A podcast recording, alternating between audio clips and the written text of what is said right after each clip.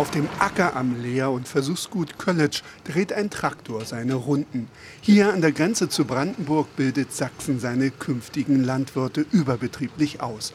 Und es findet in der ländlichen Abgeschiedenheit auch Forschung statt. Thomas Herlitzius, Professor an der Technischen Universität Dresden, kümmert sich beispielsweise darum, wie man den Straßenverkehr vor möglichen Gefahren der Landwirtschaft schützen kann. Road Safety, Straßensicherheit nennt sich dieser Forschungsbereich. Also in dem Projekt Road Safety versuchen wir die Kommunikation von Landmaschinen mit dem Straßenverkehr zu verstehen, zu analysieren und, und dann auch darauf folgend ein Projekt, dass wir Informationen generieren können von Seiten der Landmaschine, die dem Straßenverkehr sagt, ich bin jetzt hier als Landmaschine, erzeuge eine gefährliche Situation, du Pkw höre zu und reagiere darauf. Die Analyse ist inzwischen weitgehend abgeschlossen. Das Ziel ist es jetzt, dem Autofahrer auf der Landstraße direkt über verschmutzte Straßen, aufgewirbelten Staub, sperrige Fahrzeuge oder andere Gefahrensituationen zu informieren, erklärt Thomas Herlitzius. Die Hoffnung ist immer noch, dass wir praktisch mit, mit keinem oder nur geringem Mehraufwand äh, diese Kommunikation erzeugen können auf Basis der bereits installierten äh, Kommunikationstechnologien. So könne man als Zielgerät das Display nutzen, welches viele Autos bereits für das Navigationsgerät und als Bedienung der Musikanlage haben.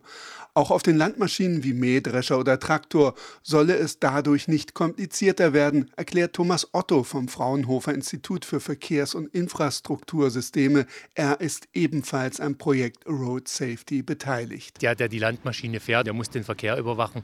Da soll der Algorithmus auf der Maschine schon merken, wenn das äh, Mähwerk beispielsweise nach oben geht und dann sich das Fahrzeug der Straße nähert, dass das komplett automatisiert dann entsprechend äh, die Meldung ausgibt, sobald es dann dichter an der Straße ist. Weitere Algorithmen, das sind kleine Programmteile, bestimmen via Satellit den genauen Standort. Das ist wichtig, damit von der Landmaschine aus nur Autofahrer in der Nähe gewarnt werden, erklärt Thomas Otto.